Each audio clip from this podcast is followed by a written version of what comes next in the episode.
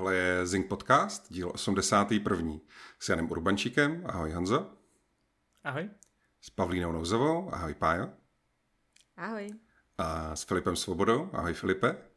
Ahoj. A se mnou, Martinem Zavřelem.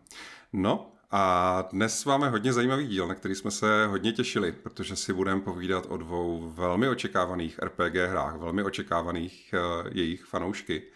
A schválně nebudeme nějak uh, ztrácet čas dlouhou předmluvou a pojďme rovnou na to.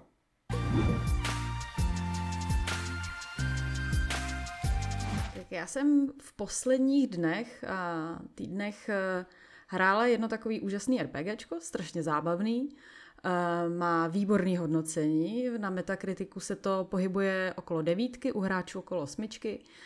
Eh, dokonce se eh, vývojáři chlubili, že hnedka první den prodali 100 000 kopií, což je úžasný vzhledem k tomu, že ta hra je v Game Passu. A ona je ale i v PlayStationu Plus, takže asi už tušíte, že to není Starfield. Jmenuje se to Sea of Stars, je to takový retro, pixelový RPGčko, barevný, nádherný. Inspirovaný hlavně japonskýma RPGčkama z 90. let. Určitě, kdo třeba si pamatuje, pamatujete Chrono Trigger, tak má to hodně společných věcí. Uh, je to prostě jak hra, já nevím, ze SNESu a podobně. A nevytvořil jí žádný velký studio.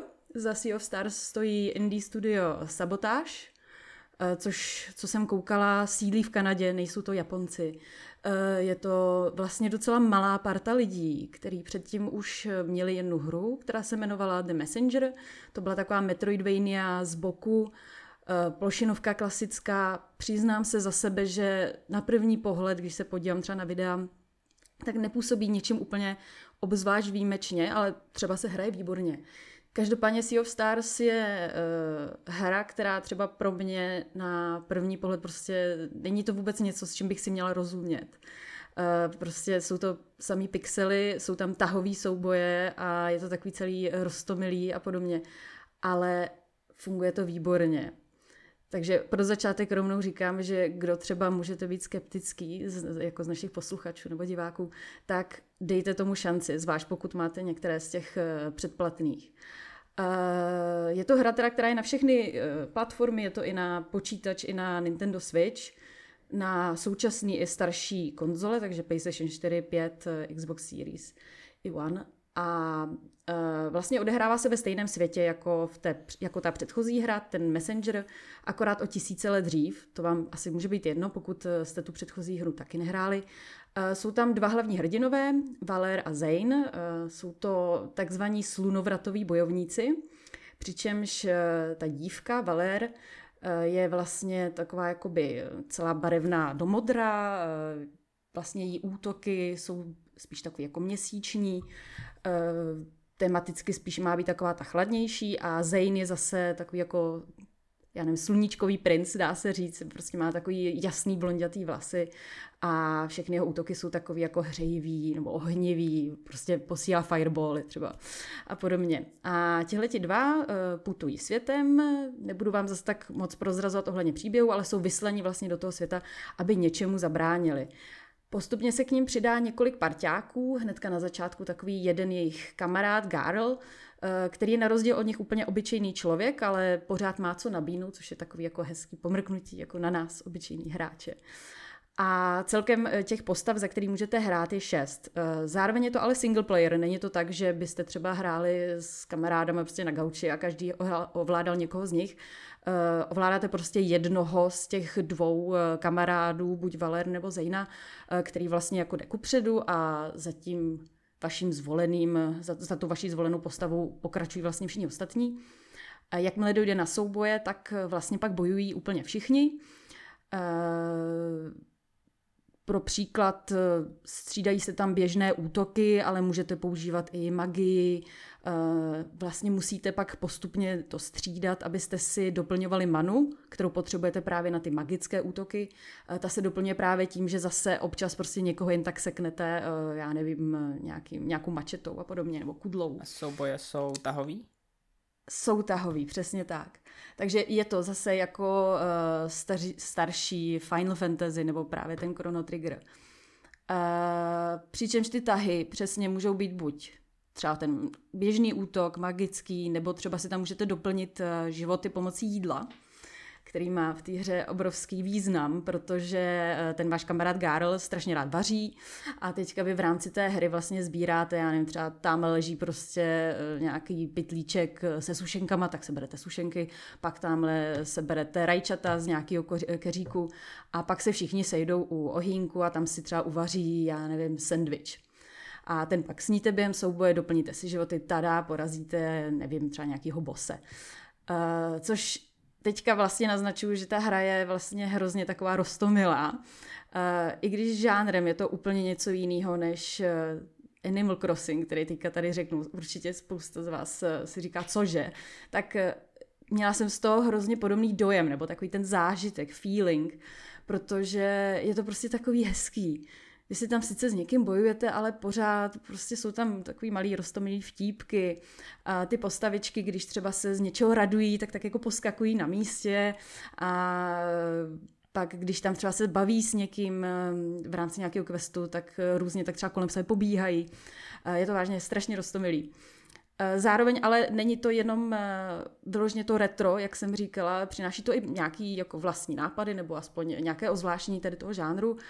Třeba strašně zajímavý je, že eh, během soubojů, vlastně, které jsou teda tahové, tak pořád ale jsou tam takový jako akčnější momenty, kdy vy třeba, třeba například musíte, nebo měli byste ideálně ve správný moment třeba odrážet útoky nepřátel že nepřítel útočí a vy těsně předtím, než na vás dopadne třeba jeho rána, tak zmáčknete tlačítko a tím ho jako perfektně odrazíte a to poškození je třeba poloviční.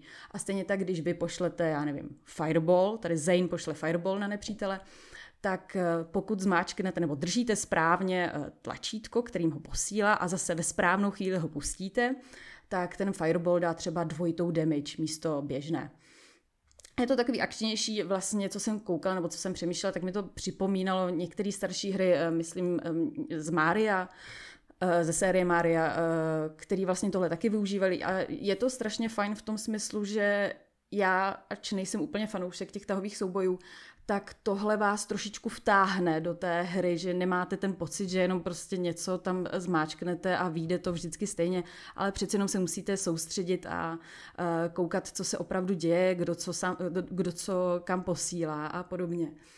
A kromě tady toho, tak uh, jsou tam puzzly, ne nějaký složitý, jednoduchý, prostě máte posunout tři nějaké sloupy na určité místo a něco tím aktivujete a ten barevný svět je ještě barevnější a podobně. Uh, jinak je tam docela zajímavé, že ta hra uh, nejenom, že je podobná právě tomu Chrono Trigger tím, jak vypadá, třeba když se podíváte na mapu, tak vypadá fakt hodně podobně. Vlastně tam ty postavičky tak jako se posouvají po takovém plánku tak eh, je tam zajímavá spojitost ještě v hudbě, protože hudbu dělal eh, Japonec eh, Yazunori Mitsuda, což je člověk, který dělal mimochodem i Xenoblade Chronicles, nebo minimálně na některých měl aspoň nějakou stopu a dělal právě i na Chrono Trigger. Je to taková strašně pozitivní, zase milá, někdy až skoro vlezlá hudba, ale jako v dobrém.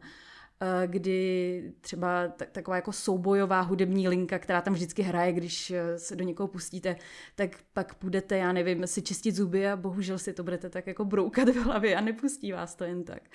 Eh, každopádně jsou tam občas i nějaká vážná témata, nechci být zase tady jak nějaká předaně pozitivní, ale skoro vždycky se to, nebo snaží se ty tvůrci to řešit takovým pozitivním, hezkým způsobem vlastně často i takovým rostomile vtipným, kdy je tam třeba takový menší úkol, eh, třeba hnedka na začátku jste v takovém eh, v takové krtčí osadě. Eh, ty krtci jsou vlastně horníci, kteří se tam snaží starat o horu, která má v sobě otvory.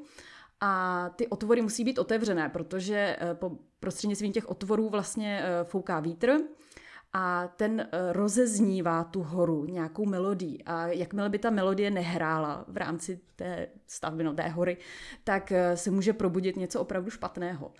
Ale jeden z těch krtků prostě se rozhodl, že ty uh, otvory ucpe a všechny tam otravuje a teďka hrozí prostě zánik v podstatě celé říše jenom kvůli jednomu naštvanému krtkovi.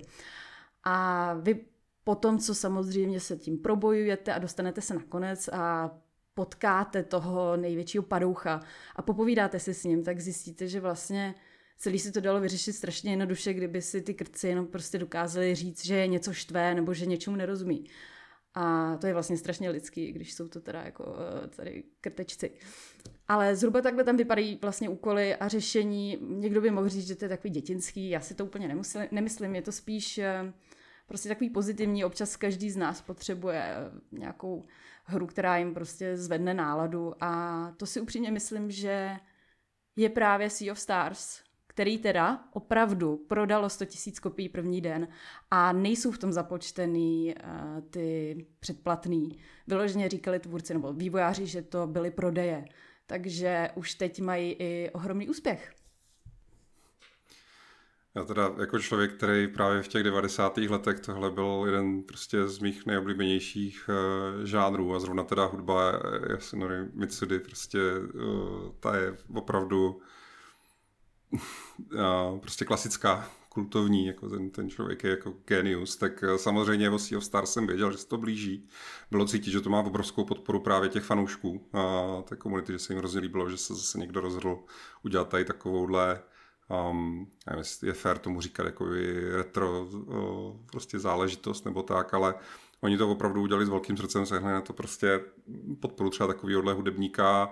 Já jestli se nepletu, tak já jsem mám pocit, že jsem mezi těma recenzemi viděl ve skutečnosti nějaký desítky, jo? že lidi, co prostě ten žánr mají rádi, tak fakt o tom jako mluví v absolutních superlativech, jako o jedný z nejlepších prostě věcí, co letos vyšla, což to je právě ono, jo? že my fakt máme jako takový rok, že dokonce i když si jenom řekneš, tak já si letos chci zahrát nějaký jedno skvělý retro prostě japonský RPGčko s pixel artovou grafikou a krásnou hudbou, tak eh, ti na to ti z druhé strany jako ti znalci ti řeknou, no, to si budeš muset vybrat teda, jako to není jako, že o, je to jako celkem těžká volba mezi tady Sea of Stars a mezi o, třeba Octopath Traveler 2 prostě, který byl vlastně z začátku roku a taky úplně jako boural prostě těma o, recenzema, že jo, ty, ty horní žebříčky těch známek, protože a je jako důležité si říct, že pokud samozřejmě třeba jste tu éru nezažili a ten styl se vám nelíbí, nesedne vám prostě cokoliv takového, tak samozřejmě to jako není hra pro vás, ale to platí u jakýkoliv videohře.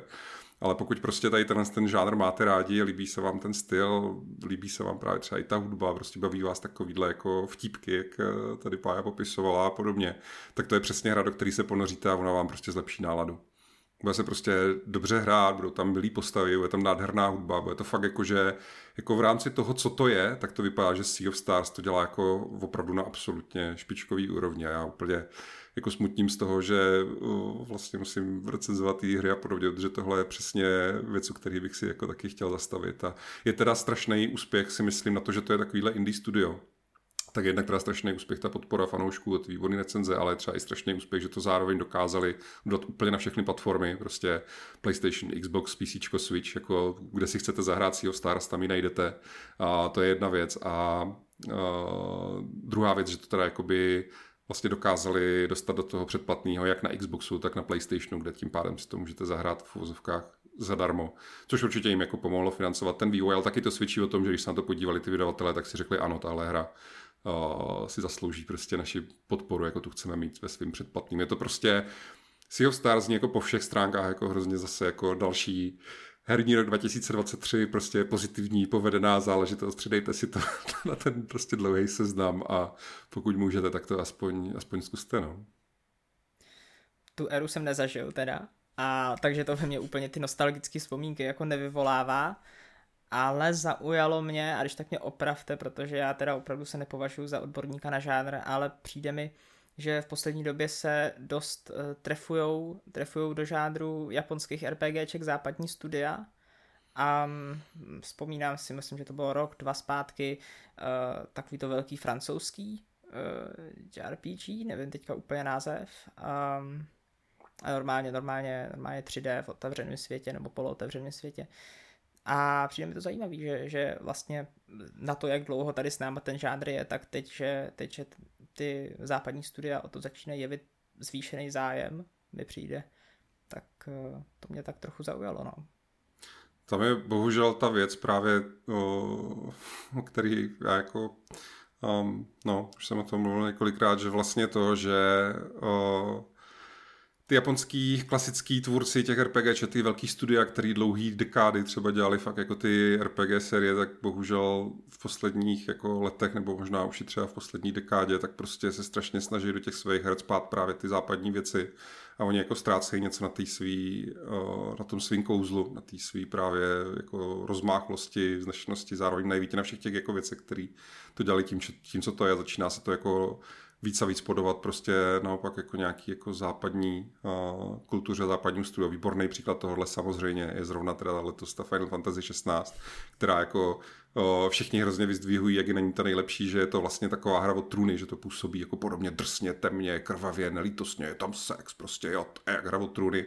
A mě je to líto, jo. Já prostě jsem jako důvod, proč jsem se zamiloval do Final Fantasy uh, tehdy prostě v těch 90. letech, tak bylo právě, že to bylo všechno takový správným způsobem prostě o, ulítlí ty postavy, i když tam někde zachraňovali svět, tak o, byli takový jako, já nevím, byli to ty zachmouřený, drsný prostě o, bíci, jako o, byť se uměli do té polohy jako přepnout, když na to přišlo do nějaký míry. Já nevím, prostě myslím si, že je to takový, že se to trošičku vytrácí z té nativní produkce, tak to jako teďka, podle mě třeba i ty vývojáři sami, tak to měli, že třeba jim to už jako pár let chybělo a řekli, ty jo, tady tyhle ty pořádný prostě RPGčka už se to nedělají, tak si jedno uděláme. Jako, jo. Úplně si to jako dovedu, dovedu si to jako představit jako motivaci vlastně a myslím si, že právě i těch hráčů je dost takový, který a, se rádi tady k tomu, tomu tady k té určitý jak to pojmenovat, určitý nevinnosti, čistotě nebo naivitě, ale takovým tím jako milým, příjemným způsobem prostě, tak se, tak se k tomu vrátí. Jo, tam se vrátil k tomu, co o, vlastně říkala Pája, co fakt z té hry je cítit jako na každém druhém screenshotu a na každém traileru, že fakt je to taková jako feel good, krásná, prostě milá hra jako s rostlinnými postavama. Um, Krtkama. A s krtkama. Co jsem krci. Ne, ale jako zároveň bych ještě jako dodala, že mě někdy ty japonské hry prostě přijdou až moc ujetý. To zase jako chápu, že spousta lidí to miluje a já mám bohužel tu hranici někde posunutější, ale zároveň si myslím, že nevím, jestli je to tím, že to vlastně tady dělali západáci v úvozovkách, ale není to až tak do extrému. Myslím si, že když by někdo chtěl třeba tenhle žánr fakt zkusit a nebyl si tím úplně jistý, tak vlastně to Sea of Stars je docela takový hezký vstup eh, do, do, do vlastně paradoxně japonských RPGček, i když to jako úplně japonský není. Spíš je to taková podsta těm japonským RPGčkům, ale takový jako lehce umírněnější, no. Jako musím říct, že to zní hrozně zajímavě, ale když si vezmu prostě kolik letos těch vychází těch her jako celkově a nemluvě prostě o RPGčkách a tak dále. Já teprve teď jako dohrávám Final Fantasy 16, takže uh, myslím, že tohle, tohle asi rád přeskočím, jakmile, jakkoliv jsem jako rád, že se to povedlo a že to potěší lidi, kteří mají rádi tenhle žánr. Ale, ale je to zdarma, jo? máš to tam v tom PS Plus prostě, můžeš to jenom, jako jenom, tak na, jenom tak jako na hodinku, tam ten prstíček, si víš, aby, se jako, aby se jenom udělal představu, aby se jako posoudil, jako, jak se to povedlo a než to jako odložíš, jako, a za to nic nedáš, jo? jenom hodinku.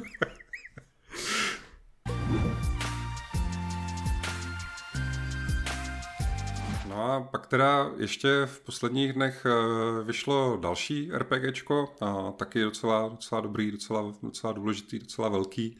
A momentálně teda ve chvíli, kdy my nahráváme tenhle podcast, tak vlastně ještě oficiálně není v prodeji, takže třeba já, když to hraju na Steamu, tak se mi neodemykají achievementy, nebo odemykají, ale ne, ne, ne, nezbírají se, to mě jako hrozně irituje.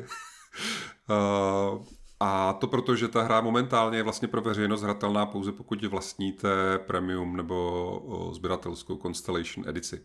Řeč je samozřejmě o hře Starfield. Pro Zing tuhle hru recenzuje Filip, který zrovna se u něj sešla ta kombinace zájmu volného času a spisovatelských schopností a všeho toho, co je potřeba. takže, uh, takže se toho ujal, což jako všichni mu přejeme uh, výdrž, protože samozřejmě čeká nelehký úkol s takhle, s takhle velkou a dlouhou a rozsáhlou a hlubokou hrou a tak dál. A nicméně, jak jsem teda už vlastně přiznal na začátku, tak uh, já to hraju taky. No a uh, Honza i Pája tak jsou tady momentálně v situaci těch, kteří to ještě nehrají, ale plánují to hrát anebo alespoň zkusit. Takže v téhle kombinaci se o tom po zbytek dnešního Zing podcastu budeme bavit. A já bych tu debatu chtěl otevřít tím, že se Filipa zeptám na jeho první dojmy. A ptám se na to záměrně proto, protože v těch jakoby recenzích třeba ve světě, které už vyšly, tak eh, často tam eh, vlastně ty lidi zmiňují, že je jako docela rozdíl mezi tím, jaký dojem ta hra na vás eh, udělá z začátku a později. Tak jaký byly tvoje první okamžiky ve Starfieldu a co jsi o tom myslel z začátku versus kde a jak daleko seš teď? Teď jsem asi 15 hodin ve hře, ale budu muset přidat v, hlavně, v hlavním příběhu. Docela jsem se zasek na nějakých, um, ani ne vedlejších misích, ale vedlejším obsahu, tak nějak obecně. Asi se k tomu pomalu dostanem, ale ty první dojmy, no záleží, jestli se ptáš jako úplně na první dojem, tak ten byl velmi rozpačitý, protože ta hra vám vlastně postupně, nebo jako každá hra vám postupně představí nějaké činnosti, které tam budete dělat a ta úplně první činnost, kterou vám Starfield představí, tak je, tak je těžba. A, těžba přesně tím způsobem, že máte v ruce takový ten paprskomet, zapnete skener, zobrazí vám to ty barevné kameny v té jeskyni a vy těžíte ty jednotlivý barevný kameny a je to první mise nebo první úkol, který ve Starfieldu máte a myslím si, že horší začátek, než vás ve velkolepým vesmírným RPGčku eh, s loděma, střílením prostě, pirátama, městama a tak, tak vás poslat do temné jeskyně s paprskometem na těžbu minerálů, eh, že, že, že horší začátek asi neexistuje. Tak to je takový ten úplně první jako jeden dojem ale eh, potom už nebyly úplně špatný, byl jsem na začátku docela zahlcený možnostma, ani ne tak jako světem, velikostí, nebo jako možnostma kam jít, ale spíš možnostma co dělat, nebo nějakýma, nějakýma tutoriálama a tak, ta hra opravdu s tím na začátek nešetří, už protože tam toho je strašně moc, ale ale jinak ten dojem nebyl špatný, ten dojem byl vlastně docela dobrý z grafiky, který se taky dostanem. Um, takový ten první dojem po nějakým čase, co jsem odehrál, já nevím, první prostě takový nějaký prolog, i když tam to není nějak jako oddělený, tak, eh, tak byl vlastně jako, že je to hra od Bethesdy. Už nějakou dobu jsem žádnou hru od Bethesdy nehrál, Skyrim prostě před pár lety naposledy, eh, nebo nevím, už to bude taky třeba pět let, co jsem naposled zapnul Skyrim. A on to, jako jak se říkalo, že jak se říkalo před vydáním, že to bude Skyrim ve vesmíru, pak se říkalo s prvníma obrázkama a videama, že to bude Skyrim ve vesmíru, pak první dojmy říkali, že to je takový Skyrim ve vesmíru, tak on to fakt je Skyrim ve vesmíru. Jo, jakože, Cože? Ne, překvapení. ne, ne, ne, není, ne, není to samozřejmě úplně stejný, jsou tam rozdíly a asi, asi na některý narazíme, ale ale je to takový ten nejjednodušší popis, že prostě jako pokud máte rádi hry od Bethesdy, tak eh, Starfield je hra od Bethesdy, není to žádný, žádná revoluce v tomhle tom. To, je, to jsou takový moje jako první dojmy asi, no. Hmm. No, jako to je vlastně docela velká pravda s tím začátkem v té jeskyni, kde jako papr s kometem těžíš prostě minerály. Mě to jako, trošičku mě to iritovalo, protože tím jakoby začala vlastně No Man's Sky svýho času. A No Man's Sky jako byla hra, na kterou uh, já jako spousta dalších jsem se hrozně těšil. Bylo to přesně ten případ, kdy prostě jsem si objednal sběratelskou edici. Opravdu to bylo jakože pro mě uh, hrozně vytoužená věc. Pak jsem to vlastně zapl, oni přesně mě dali do ruky ten paprsko, mě dokázali nějaký šutr a řekni, když tady budeš střílet do toho šutru, tak ti z něho vypadne surovina. A dí prostě, jo. A bohužel, jako jak všichni vědí, asi když prostě No Man's Sky vyšlo, tak tam moc víc nebylo. A tudíž jako já mám takovou z tohohle, mám jako z tohohle minulého zážitku, tak mám takovou určitou averzi vůči tomu, jako těžit někde jako minerály prostě paprskové, takže když jako a to nejsou, vlastně... to nejsou jenom tyhle dvě hry, že jo, to je tak, já, já jako v jaký hře bylo naposled zábava těžit, jo, pokud teda se nebudeme bavit o nějakých strategiích nebo to, tak záleží, koho se zeptáš. Možná nějaký třeba Glad nebo Arcade Bulls by ti jako řekli, že o tom je život a o tom mají být i ty hry prostě. Jo. Ale, ale jako okay. roz, rozhodně to, rozhodně oni samozřejmě to udělali z toho důvodu, že prostě začínáš jako nějaký nedůležitý jako v uvozovkách dělník někde nějaký štole, prostě na nějaký planetě, tam těžíš nějaký minerály a samozřejmě objevíš první z těch jako artefaktů, okolo kterých se točí ten hlavní příběh, ta hlavní série těch příběhových questů. Um, a takže nejdeš ten artefakt, tím se jako odpálí vlastně celá ta sekvence toho, jako, že jsou teda nějaký asi jako teda mimozemský artefakty, prostě, který mají nějaký podivný jako prostě vlastnosti a vlastně po té, co ty objevíš ten první a on ti něco jako způsobí, tak potom ta zápletka toho hlavního, ty příběhové linky, což kromě ní samozřejmě v každý od Bethesdy je tam milion dalších jiných prostě příběhových linek, tak ta hlavní, ta ústřední, ale je o tom, že teda jakoby se dáš dohromady s lidma, který o těch artefaktech vidí, že existují a záměrně jakoby hledají a společně se snažíte teda zjistit, jako co to znamená, k čemu ty artefakty jsou, kdo je nechal prostě a to vás vlastně vede tím vesmírem, že objevujete na těch planetách prostě ty, ty věci a tak. Já teda, co se týče jako toho prvního dojmu, tak um, bylo to takový, že mně jako se líbil hrozně ten styl, protože já jsem to říkal ještě před tím vydáním Starfieldu, že mě se na něm hrozně líbí to, jak on je takovej ten prostě jakože, jakože v uvozovkách prostě realistický sci-fi v takovém tom smyslu, že se to nesnaží vypadat jako příliš nějak jako strašně divoký, jako fantastický prostě technologie, ale spíš je to všechno takový, jsou takový jako otřískaný ty vesmírné lodě, jsou takový ty otřískaný nákladáky a prostě ty základny těch těch jsou tak, jak je známe jako z fotek prostě, já nevím, NASA, jak vypadá vesmírná, mezinárodní vesmírná stanice a tak, že oni myslím mi říkali, že, že na té jako na těch technologiích tam, že jako spolupracovali přímo s NASA, je tam na to i nějaký údajně schovaný quest v té hře, který na to jako dost odkazuje. A mě, jako tohle na mě jako hrozně jako fungovalo, že se mě jako hrozně líbil ten design všeho vlastně, jo. toho blbýho řezáku v té tvý ruce, který vřežeš ty věderály, líbilo se mě prostě první raketa, co tam přiletěla, líbila se mě první základna, co jsem viděl, líbily se mě prostě všechny tady ty nuance. Um, ale co já jsem měl problém s tím začátkem, že mně připadlo, že uh, ten příběh mě jako moc nechytl, že se tam jako ty věci seděly právě tak jako trošičku jako ve stylu Bethesdy seděli tak trošku jako by křečovitě, takový to, že tam jako je, někam... Tak že jako... rychle, všechno, že stane se to prostě tak a teď tě odvezem sem a Ne, spíš, spíš jako ne? technicky takový ty kontrasty mezi tím, jak prostě ty jako vylezeš z té jeskyně, teď tam prostě přilítne někdo a strane se tam jako přestřelka a teď jako skončí ta přestřelka, nic se jako neděje a ty jako najednou ti jako vyskočí ten velký obličej, že k tobě tady někdo přišel, něco ti říká, takový to jako takový to ne úplně jako dobrý, jako to plynutí těch jednotlivých toho, jak se ta hra na sebe napojuje, jo. ale já si myslím, že už, už jako od úplně prvního prostě nějakého toho Elder Scrolls Arena nebo něčeho takového, takže jako by síla těch Bethesdí her ve skutečnosti jako nikdy nebyla v tom, že jsou technicky zázrační.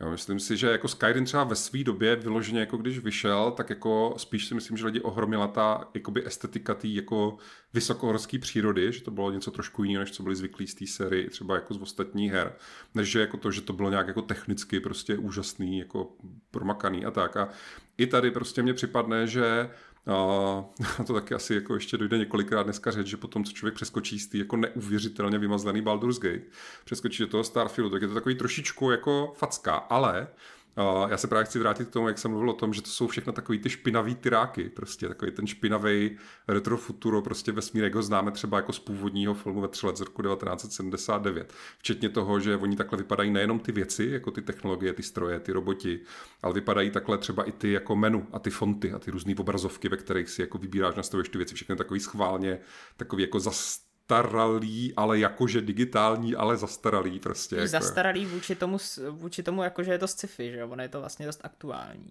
jako z našeho pohledu. Spousta jo, těch věcí. Jo, jakoby, jasně, jakože kdyby teďka opravdu, on to, co to je za rok, ve kterým se to odehrává, pamatuješ si to? To si nepamatuju. No, já mám pocit, že to není jako, rozhodně to není jako příliš daleko prostě v budoucnosti, možná nějakých třeba 200 let, nechci kecat.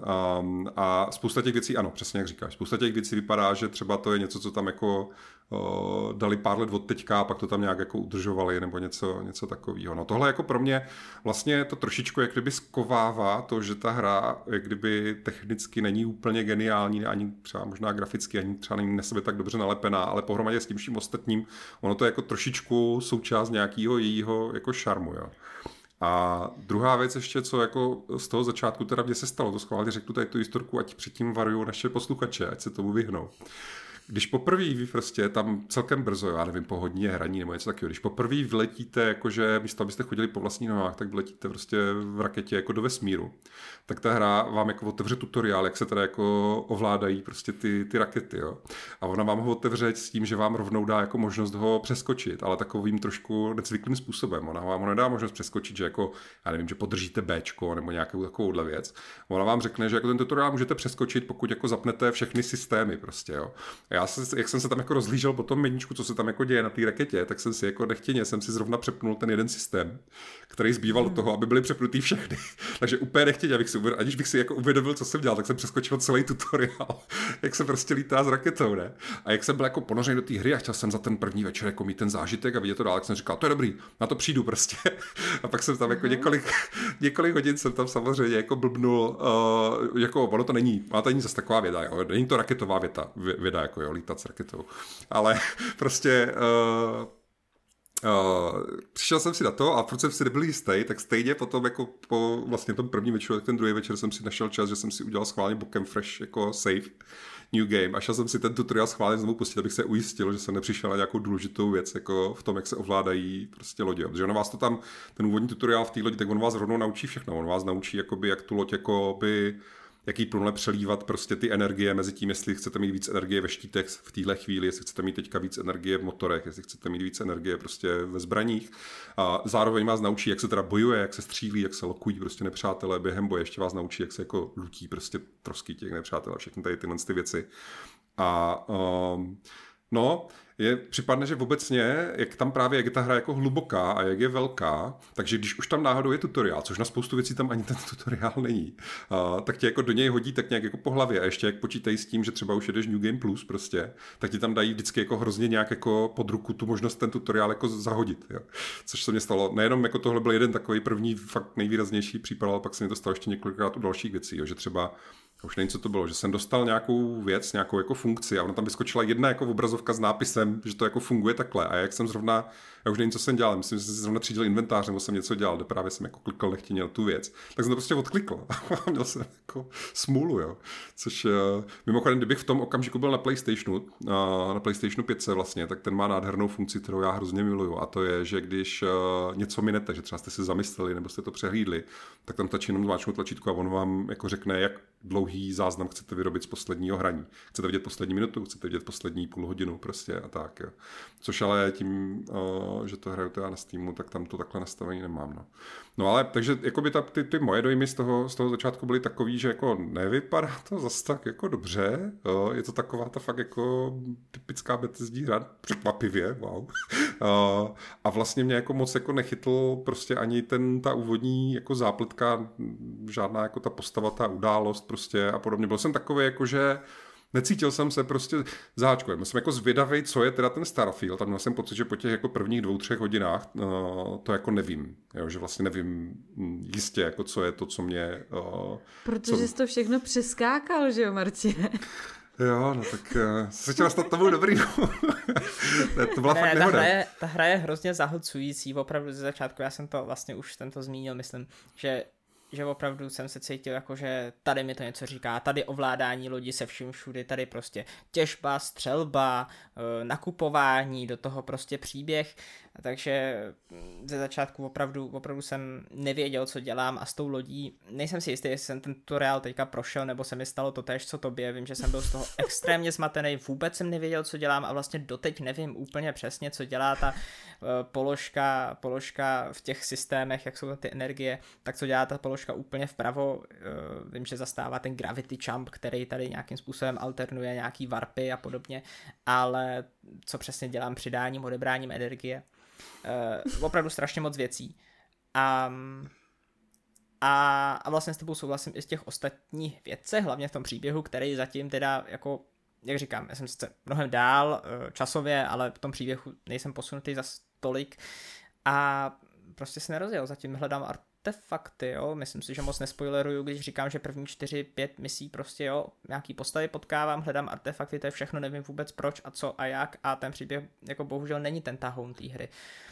V čem bych si jako, nebo to není ani, ani to není jako oponentura, jo, ale mě ta grafika příjemně překvapila spíš. Jako souhlasím, že to není žádný top, top notch, prostě, že to není jako high-end současný, současný grafiky, co prostě jde dokázat, ale čekal jsem to slabší. A když jsem vlez poprvé do té vesmírné lodě, což je chviličku po začátku, tak uh, ta míra detailů toho opravdu, že takový to, když vezete do té lodě, tak je to opravdu takový, takový ten záběr na uh, mezinárodní vesmírnou stanici. Prostě tam se válí všechno, ze, ze zdí vystupují ty kabely, uh, válí se tam prostě lepicí pásky, prostě všechny ty věci, které používají lidi a ani to není opravdu asi mírou jako detailů třeba, ale to, že je tam opravdu strašně moc těch věcí a, a ten styl to hodně, hodně tomu pomáhá. A já prostě přiznávám, že ta hra má rozhodně i místa, kde, kde strádá a myslím si, že prostě mm, naopak, když poprvé vejdete do toho prvního města, do New Atlantis, eh, do, tý, do toho prvního, prvního takového velkého hubu, tak eh, ten zas tak ohromující není jako ty interiéry. A když pak lítáte na ty na ty uh, generované planety, tak tam je to opravdu 50 na 50, jestli, jestli přistanete na nějakou zajímavou barevnou planetu, anebo jenom prostě mm, šedobílou nudu, no. Mě by, mě by zajímalo, jako když jsme u toho teda, jak to, jak to vypadá, tak jaký máte pocit z toho, jak to běží, protože Filipe, ty to hraješ předpokládám teda na Xboxu, takže tam je to loknu na těch 30 fps, tak hraje se ti to dobře, jako zvykl jsi na to? No, co k tomu říct, no, jako je to 30 fps, ale běží to relativně stabilně. Jediný místo, kde se mi to trošku, trošičku párkrát jako zatrhlo, tak bylo to město, kde ale zrovna logicky není žádná akce, takže tam to tolik nevadí. No, jako radši bych 60, ale, uh, ale zvyk jsem si, no. Jakože když to prostě nepadá těch 30 fps v té akci, tak, uh, tak se na to dá zvyknout. Dřív, se, dřív jsme hráli ve 30 na konzolích normálně, tak, uh, tak je to spíš jenom o tom zvyku, no. A Martine, tobě to jak běží na počítači? Jo, no já se přiznám, že mě jako zvědavost eh, nedala a, a že jsem si to o, vlastně o, koupil na obou platformách. A o, je tam jako citelný rozdíl v tom, že jak jsem tady před nějakou dobou naříkal nad Redfallem na Xboxu, a, tak tam si myslím, že je něco fakt špatně. Jo. Jednak teda ty taky myslím, že za to mluvil, že je hrozný rozdíl mezi stabilníma 30 FPS a nestabilníma. Protože u těch nestabilních to znamená, že to propadává už třeba na nějakých 25, 20 a to už opravdu jako je hodně vidět. To už fakt jako cítíš, jak se ta hra vyloženě jakoby zadrhává. A ten Redfall byl bohužel tenhle případ, že se to jako propadávalo i z těch 30 a ještě navíc, jak jsem tam mluvil o tom, že tam očividně mají něco prostě špatně nastavený s tou citlivostí toho ovládání, tak se to hrozně jako divně, se mě to jako ovládalo na té konzoli, ten Redfall tehdy. A u toho Starfieldu musím říct jako s maximálním možným jako důrazem, a, že ta hra fakt jako běží strašně příjemně v těch 30. Že jako v rámci těch 30 to je fakt jako, že to vypadá, že to jako docela dost dobře drží, kromě určitě, ano, je tam někde nějaká výjimka někde ve městě nebo tak, ale drtivou většinou času, když běháte prostě po těch planetách, když lezete do těch základen, když tam střílíte se prostě v nějakých napalubách lodí, nebo tak drtivou většinou času to prostě jako nádherně drží těch 30 a, ovládá se to jako výborně. Jo? A to, to ovládání je prostě perfektně z hlediska citlivosti, z hlediska odezvy, z hlediska takových těch pitomostí, jako jsou vibrace, které ale taky není jednoduchý udělat jako úplně dobře, tak jsem z toho měla ty konzoli strašně dobrý pocit. A je to tam úplně v pohodě. Fakt se to jako hraje dobře, běží to dobře, ale když jsem si to prostě pustil na tom počítači v tom vyšším framerateu, tak je to prostě lepší, no. Je to jako, že je to jako je to lepší, no. Jakože úplně v pohodě se to určitě dá jako odehrát na té konzoli, tak jak se konec konců třeba Zelda Tears of the Kingdom dá odehrát 30 FPS na konzoli, jakože není to opravdu, tohle je ten případ toho, kdy o, je to sice lopnutý, ale je to prostě lopnutý dobře o, a celá ta hra je tomu přizpůsobená. A, ale nic to na tom, že pokud prostě máte možnost si to nahrát na tom PC v té vyšší plnosti, tak ta hra celkově prostě působí líp. Jo. To je zase, bychom tady teďka zabředli prostě na půl hodiny do toho vysvětlování, že když máš plynulejší pohyb ve 3D prostoru, tak máš lepší, jak kdyby ten, ten jako plastický, hmatatelný dojem z těch objektů v tom 3D prostoru, protože oni se prostě plynulej se ti zobrazuje, já nevím, já nechci teďka jako do toho, do toho to, ale je to, je to jako cítit, no. Já, já k tomu možná rovnou dodám jako zbytek technického stavu, který jsem zažil a vlastně moc jsem ničeho jako nezažil, ačkoliv teda, a to musím, to musím vlastně říct, že mě to na tom Xboxu překvapilo, měl jsem dva pády uh, do dashboardu normálně, s vypnutím hry. Naštěstí jsem to normálně si to vyřešil nějakým autosavem hned, když jsem to jenom nahodil na tom Xboxu, je to rychlovka. A to mě trošku zarazilo, to jsem nebyl úplně šťastný, ale, ale jinak je ta hra vlastně jako na Bethesdu vlastně úplně v pohodě. Jo, jako neříkám, že jsem nezažil jako bug, ale vlastně si teďka žádnej, žádnej nevybavím z hlavy. Takže uh, když se říkalo nejméně zabagovaná hra od Bethesdy, tak uh, asi je to pravda. Jo, tak já jsem, bohužel už jsem jako nějaký viděl, ale je to tak jako, že jednou za dlouhou dobu nějaká prostě prkotina, zatím nic zásadního, spíš jako uh, je legrace, co už začínají lidi šířit právě na různých uh, sociálních sítích a diskuzních fórech, protože samozřejmě některým už se povedlo ulovit jako nádherné věci. Taková třeba nej, nejzábavnější, nejvtipnější, co jsem zatím viděl, tak je, že tam někde v nějakém tom městě, prostě na nějaký té planetě, tak tam teče řeka kolem toho města a nějaký hráč jo. prostě spadl do, spadl do té řeky, že jo, ty tam jako se plácal v té vodě, ale předtím tam očividně udělal nějaký brajl v tom městě, takže normálně najednou v té řece za ním prostě plaval ten strážnej a halekal na něho, jakože stůj prostě, udělal si zločin. A teď se tam jako plácali takhle v té vodě k sobě, bylo to jako úplně přesně ten jako Skyrim moment, kdy prostě to je jo, vlastně jako... Strašně ale, ale měl jsem taky vlastně jako podobný moment, teď jsem to připomněl tímhle tím, že vlastně z toho města se dá docela jednoduše spadnout, protože malá gravitace, velký skoky, že jo.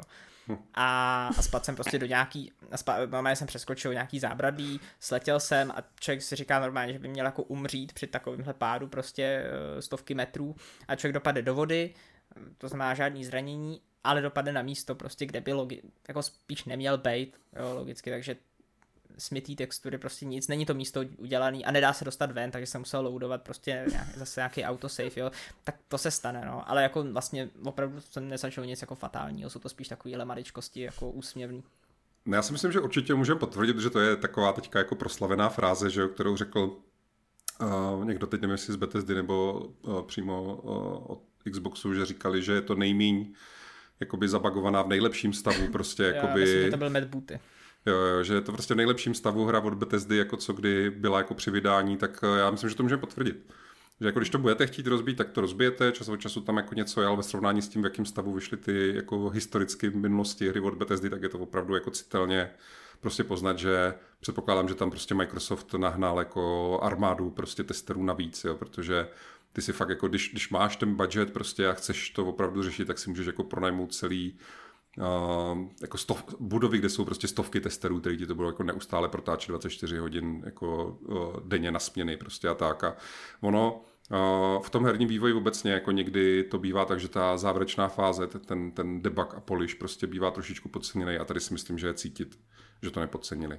Jo, furt je to obrovská hra, která znovu zopakuju se dá jako rozbít, když prostě chcete, ale na to, co to je, tak to vlastně jako funguje velice, velice dobře. No. Jsou tam právě takový, ty člověk musí odlišovat bugy od takových těch úsměvných jako mechanických souvislostí s tím, jak ta hra prostě funguje. Takový to mě vždycky baví, když já se někam jako rozběhnu tou krajinou, že běžím jako k nějaký lokaci nebo něco, jak tam jako kolem toho pak zmateně, když já tam naviguju, že tam právě přeskakují ty závrly a podobně, kolem toho zmateně běhá vždycky nějaký ten můj parťák, že to AIčko, který se snaží jako pochopit, kam jdu a jak jsem to udělal a, a třeba volá nějakou hlášku na mě, nebo tak vypadá prostě hrozně jako občas komicky, ale patří to k tomu, no. Jo, k tomu se dá, k tomu se dají připojit vlastně takový ty ještě jako uh, nelogičnosti a, a různý takový ty jako logické chyby, uh, který ale jsou prostě tím, jak je to jako, jak jsou tam prostě naprogramované ty posloupnosti. Například mám, dal jsem si perk, že mám v té hře rodiče, jo.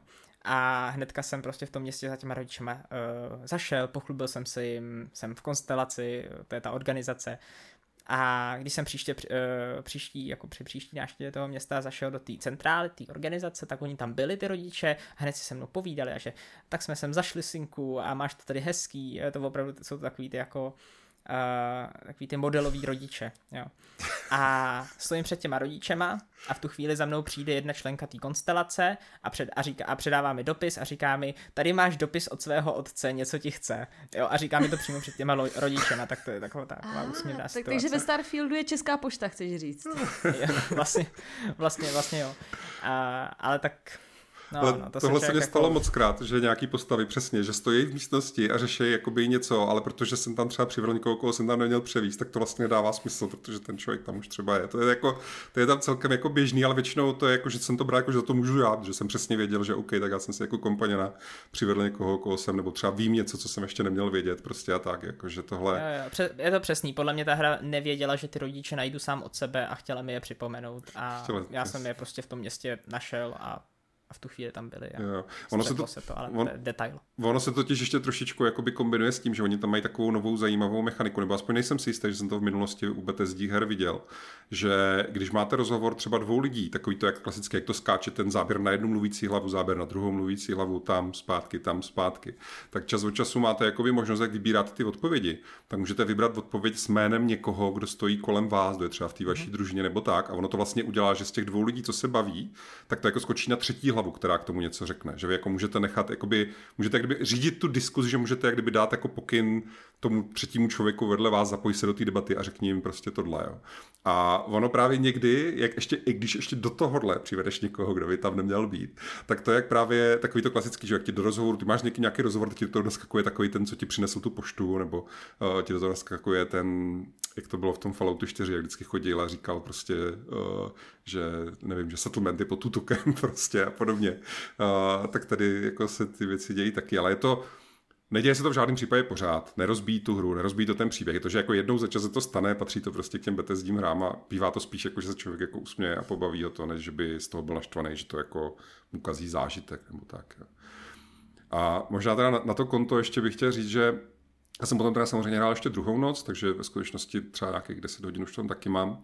A, a vlastně Jedna věc, co tady jako zmíním, co by se mohla hodit i našim posluchačům, vlastně každému, kdo se to chystá hrát, tak uh, recenzenti měli velice, velice přísný zákaz a vysvětlovat, jak funguje prostě New Game Plus. Mohli jako říct, že tam nějaká New Game Plus je, což je samo o sobě docela jako zajímavá prostě novinka v Bethesdě hře, ale nesměli oni jakoby mluvit. A bylo vidět, že v těch recenzích kolem toho tak hrozně jako palčivě tančili, že se snažili jak kdyby nějak jakoby říct, že ta New Game Plus je mnohem lepší jako věc, než si myslíme, že to jako není jenom tak prostě New Game Plus, ale nemohli říct jako co a proč.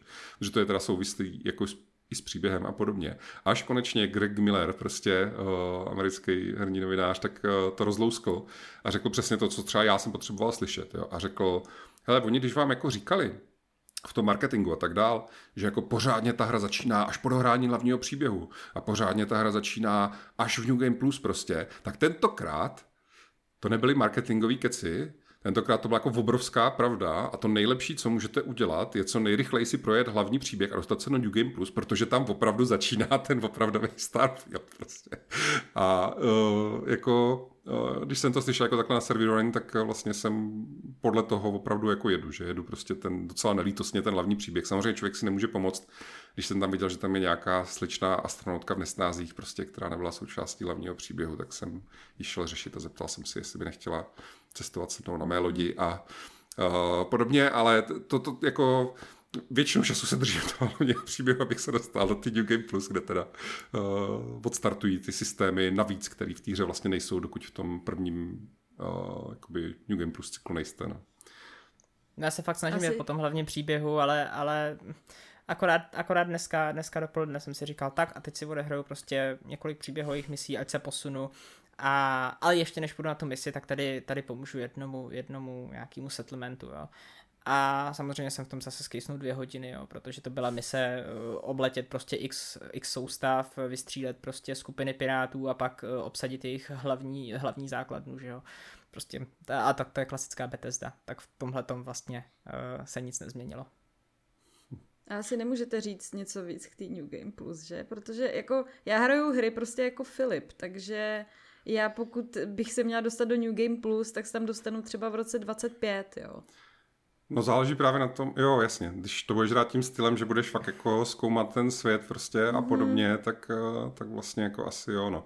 Ale ono, o, já jako ve skutečnosti nějaký ty souvislosti s tím vím. A jako člověk přímý spotřebe prostě těch jako uh, internetových zdrojů a podobně, tak tomu jako neunikne uh, tady těm prostě spoilerům a podobně. Nechci to, ale nechci to tady prostě rozebírat nahlas jako v podcastu. Aha, spíš, aha. Spíš jako, že uh, ta New Game Plus ti prostě dá nějaký věci navíc, za který jako budeš mít radost a bude to díky tomu třeba ta hra jakoby prostě lepší a podobně. Um, ale jako co udělá je, že ona ti jako resetne veškeré jako věci vlastně, co se týče právě třeba toho příběhu a toho světa. Jo, což v praxi jakoby vede k tomu, že pokud si jako chceš tu hru, fakt víš, že se do ní chceš prožít třeba na 200 hodin a tak dál, tak ta nejlepší výchozí pozice ano. je, že máš jako rychle odehraný hlavní příběh, máš ty věci, které ti dá ta New Game Plus a s ní se teď se pustíš do toho tak a teď ten vesmír je můj prostě a objevím každou planetu a odehraju každou frakci prostě a udělám jako všechno a tak dále. To je jakoby ten, ten, ta myšlenka, jako s tím, že když chceš, tak to můžeš ještě dál tady ten efekt zesilovat tím, že si dáš New Game Plus Plus a New Game Plus Plus, ale, ale jakoby Já je to... čas. No. no, tam, jasně, no, tam, uh, jo.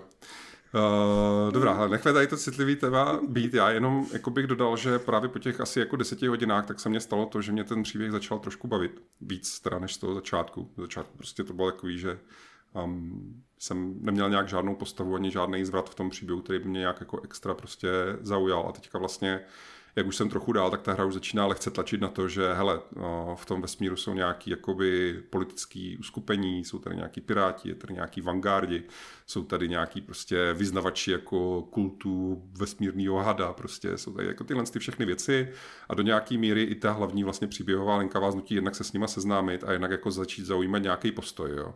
Vy postupně nabíráte vy vlastně skoro každou postavu, která je nějaká trošku výraznější. To nemusí být jenom nějaký jako členové té konstelace, jo. ale skoro každá postava, která je nějaká jako taková jako fakt jako výraznější a tak dále, tak vlastně máte možnost ji jako kdyby přidat do své posádky že to není jenom o tom, že ta postava potom s váma chodí teda jako to NPCčko a že ji můžete mít na svý lodi, ale vy potom, když začnete stavět ty svoje základny, tak je můžete ji přiřadit k těm základnám. A tady tyhle ty postavy, co máte zrekrutovaný, tak oni mají dvě funkce. Jo. Jedna je teda, že ano, chodí s váma, leveluje, má nějaký vybavení, něco takového, ale ta druhá funkce je, že on má nějaké schopnosti, nějaké znalosti a bonusy. Když je přiřadíte třeba k té lodi a on je, já nevím co, odborník na motory, tak ta loď prostě bude uh, líp a rychleji lítat nebo něco takového. Jo. To samé na těch základnách, když tam těžíte suroviny a dáte tam nějakého experta na minerály, tak on prostě způsobí, že vám ta základna bude víc těžit a tak. Takže jakoby to mě začalo bavit, jako budovat ten vlastně ten můj jako tým, nebo jak to prostě nazvat, tu, jako tu, tu partu. Byl tam jeden moment, kdy jsem přemýšlel, že já mám furt tu blbou základní loď, která je strašně jako, ta je prostě strašná. je to takový fakt jako vrak, jako legrační a e, ona je maličká, kromě jiného. Já jsem zrekrutoval už asi nějakých jako prostě, já nevím, nechci kecat, myslím, že tam 10 lidí nebo něco. A když jsem rekrutoval nějakého pátého, šestého, ještě když ten sedmý mě řekl, ale my jsme dva, musíš vzít i tady prostě se mnou tady tohohle. Jsi říkal, ty, ale to už jsem to se tam nevleze, jak se říká v pornofilmech, že jo. A prostě uh, ono, jako, ono jako se to tam vleze a vleze se to tam tím stylem, že tam jsou prostě v těch jako stěnách těch uh, té lodi, jak jsou tam takový ty jako, že máte přímo v té stěně máte takový ty jako poličky a ty jako zasunutý jak kdyby postele, tak vy přijete na tu palubu a půlka těch lidí spí prostě zalezla v těch stěnách a, a ta druhá půlka teda chodí kolem té mapy uprostřed a kolem toho kokpitu a řeší, jako, že teda uh, oni spí, nerušte, prostě. A je to jako takový, jsou to takové jako momenty, mně připadne, že vlastně to, co mě způsobuje, že začínám tu hru mít čím dál raději a že se čím dál víc těším jako na každou další session vlastně, že mě to jako vtahuje, vtahuje, tak je vlastně to, jak právě si jako to jak já si to jakoby buduju, jak si já jako jak si vylepšu si tu loď, sbírám lepší zbraně, nabírám ty kumpány, prostě rozkoukám se, mapuju si ten vesmír, jakože začínám si to jako podmaňovat, ten, ten svět nebo ten, ten vesmír a celou tu věc. A vlastně to mě jako hrozně se, je to, Pája tady dneska zmínila prostě Animal Crossing, jo, kde to je taky taková jako No, přitom taková blbost, ale ona je úplně geniální, protože máš prostě ostrůvek a na tom si stavíš jako svůj baráček a tak. A tohle jako podobným stylem ten Starfield si začneš vohýbat prostě podle sebe a budovat si ty svou, tu svou flotilu a tu svou partu a to svoje vybavení a začneš jako jo. otevírat víc ten příběh, tak Rozhodně, rozhodně souhlasím naprosto. Uh, vlastně jak uh, mě ten hlavní příběh tolik nechyt zatím, vlastně se tam nic moc podle mě jako neděje, tak uh, třeba ty postavy povídat si s nima o jejich minulosti a tak a celý ten jakoby vesmír, ten lore, který je kolem toho postavený úplně nový, tak zajímavý je a jak si říkal s tou lodí, tak ani nevíš, jakou radost mi udělalo, když jsem si, když jsem si prostě hodinu, hodinu tu loď přestavoval, aby se mi tam nevešli dva lidi, ale čtyři lidi. A, a vždycky jsem to postavil a řeklo mi to tak a loď je moc těžká, takže se nezvedne. Tak jsem, tak jsem tam, tak jsem, při, tak jsem něco odebral, že jo, přidal jsem. Uh, loď je moc dlouhá prostě, jo, nebo, tady jsem to postavil, byl jsem prostě extrémně spokojený. Sorry, dokovací, ten dokovací prostě port musí být umístěný, nemůže být umístěný takhle nízko, musí být vejš, aby se ta loď zadokovala prostě na jinou. Takže hodinu jsem stavil loď a ani víš, jakou radost jsem potom měl, když jsem si ji pojmenoval a vzletěl prostě s těma čtyřma členama posádky do toho vesmíru a pak jsem tam se procházel po těch dvou modulech místo toho jednoho modulu a procházel jsem se to tam a, a jo, jo, tohle tyhle ty pocity to umí, umí rozhodně navodit. Jo, já možná ještě tady ten segment bych uzavřel tím, že když jsme se bavili o té výpravě a o tom zpracování a tak dále, tak jedna věc, co si jako musíme dát bokem a říct, že kdybychom hodnotili tu hru jako v kategoriích jednotlivé vlastnosti, tak já bych tam možná byl jako schopný střelit jako už teď tu desítku. A to je hudba. Prostě ta hudba, jako i právě asi jako tím, jednak samozřejmě jako zase skvělý hudebníci a tak, ale možná i právě tím, co to je, jako žánrově ta hra, že často se tam touláš po nějakých prostě opuštěných planetách nebo letíš někam vesmírem nebo tak, tak ta hudba je často přesně taková ta, taková ta Skyrimovsky zasněná, místy jako naděje plná, místy melancholická, takový ty nádherný jako melodie, co ti jako tečou, teď ještě cítit, že je to jako mnohdy je to fakt nahraný živým orchestrem. Já to, já to záměrně pro maximální imerzi, protože fakt jsem se na tu hru těšil, jako chtěl jsem si ji vlastně užít Uh, Blbost Bratelskou jsem si koupil, nevím proč, když prostě tam je jako uh, ta sběratelka nemá jako nic vlastně oproti té premium edici, než dostanete ty hodinky. A já nevím proč, já jsem si myslel, že ty hodinky něco budou dělat s tou hrou, že vám tam budou chodit nějaké notifikace, střílej do tebe debile, nebo něco takového, nebo dochází ti kyslík. Ale ty hodinky vůbec nejsou nijak spojený s tou hrou. Nijak prostě. To je jediné, co oni mají, je, že oni mají jako ten design, že veškerý to ujíčko těch hodinek a tak dále, tak je jako v tom, v té grafice toho Starfieldu, ale nijak. Já si to, jak, jak idiot jsem si to prostě instaloval ten mobil, tu aplikaci k tomu, ne, aby jako jsem to propojil nějak s tou hrou přece a vlastně jsem zjistil, že tam vůbec nic takového není. Jo. Takže... Ukazujou čas aspoň. Jo, jo, jako jsou to, hele, jsou to relativně jakoby kvalitní, prostě chytrý jako hodinky jako s různýma funkcemi, uh, pěkný prostě všechno, ale jako nemají nic společného s tou hrou, kromě toho, že jsou v tom designu jako v týře. V týře mimochodem ty hodinky samozřejmě jako, jako je ten product placement, že jo, tak oni tam samozřejmě jsou a vlastně ve chvíli, kdy je tam jako dostaneš v té hře a nasadíš si je na ruku, tak se ti prostě aktivuje had jako v té hře. Ale reálně jako na ty reální hodinky, co máš ty zběratelské věci, tak se to prostě nějak nenapojí. Ale proč o tom mluvím je, že jakoby Uh, že jsem si to schválně, jsem si to jakoby prostě objednal tou dobou jako i takhle, takže fakt jako jsem se na to prostě hrozně moc těšil a třeba po té stránce právě té atmosféry a té hudby, a tady, tady tohohle speciálně, jako, tak je to jako nádherný. Že já to, jo, proč o tom ještě mluvím? Protože to fakt schválně to hraju pro maximální verzi prostě s těma sluchátkama, nechám si to schválně na tu noc prostě, jo, je to opravdu si to jako, snažím si to užít, snažím se tu hru milovat, jako věřím jí, že bude stát za to. Jako, jo, ještě je to takový, ještě furt oba dva jsme v té fázi, že, že jako začínáme víceméně první prostě desítky hodin, ale já jí jako věřím, že to bude stát za to ten zážitek prostě a snažím se tomu jako dát maximum ze své strany, aby udělala všechno, co udělat jako se mnou může. Ne? No. Nicméně, než teda budeme pokračovat v tom čerstvým výlevu emocí a prvních dojmů s, s Filipem, tak zkusme dát prostor uh, Páje a Honzovi, jestli náhodou teda máte nějaký dotazy vy, co vás vyloženě zajímá na uh, Starfieldu z toho, co jsme zatím mohli hrát. Mě by strašně zajímalo spíš, jak jste to vlastně hráli vy v tom smyslu. Uh, jakou postavu jste si vytvořili? S kým tam zatím se třeba nejvíc kamarádíte? Jestli je tam Garus Vakarian a uh, prostě s kým jste se tam dali dohromady, že jo?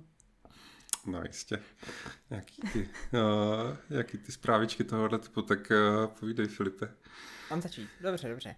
Tak já jsem si vytvořil mladého muže, kterému jsem zvolil možná neprozřetelně uh, povolání profesor, protože jsem se rozhodl, že to jako budu fakt role, roleplayovat, takže jsem si řekl, že prostě budu hrát za toho učitele, za toho hodního, který se v tom světě, světě jako musí zorientovat, což teda úplně nevyšlo, protože hnedka se, se člověk vrhne do akce obrovský a, a do víru těch událostí a, a ten roleplaying jde tak trošku stranou v tomhle ohledu, ale pořád se jako snažím to, to za, za, toho, za toho učitelského trošku jako hrát ale no, proč jsem říkal neprozřetelně, protože uh, s tím vlastně povoláním přicházejí, nebo s tím jako původem toho, co dělal člověk jako předtím, přicházejí nějaký perky a ten profesor má, no, učitel má perky prostě v nějakém výzkumu, který, který jsem zatím otevřel třeba jednou a tak.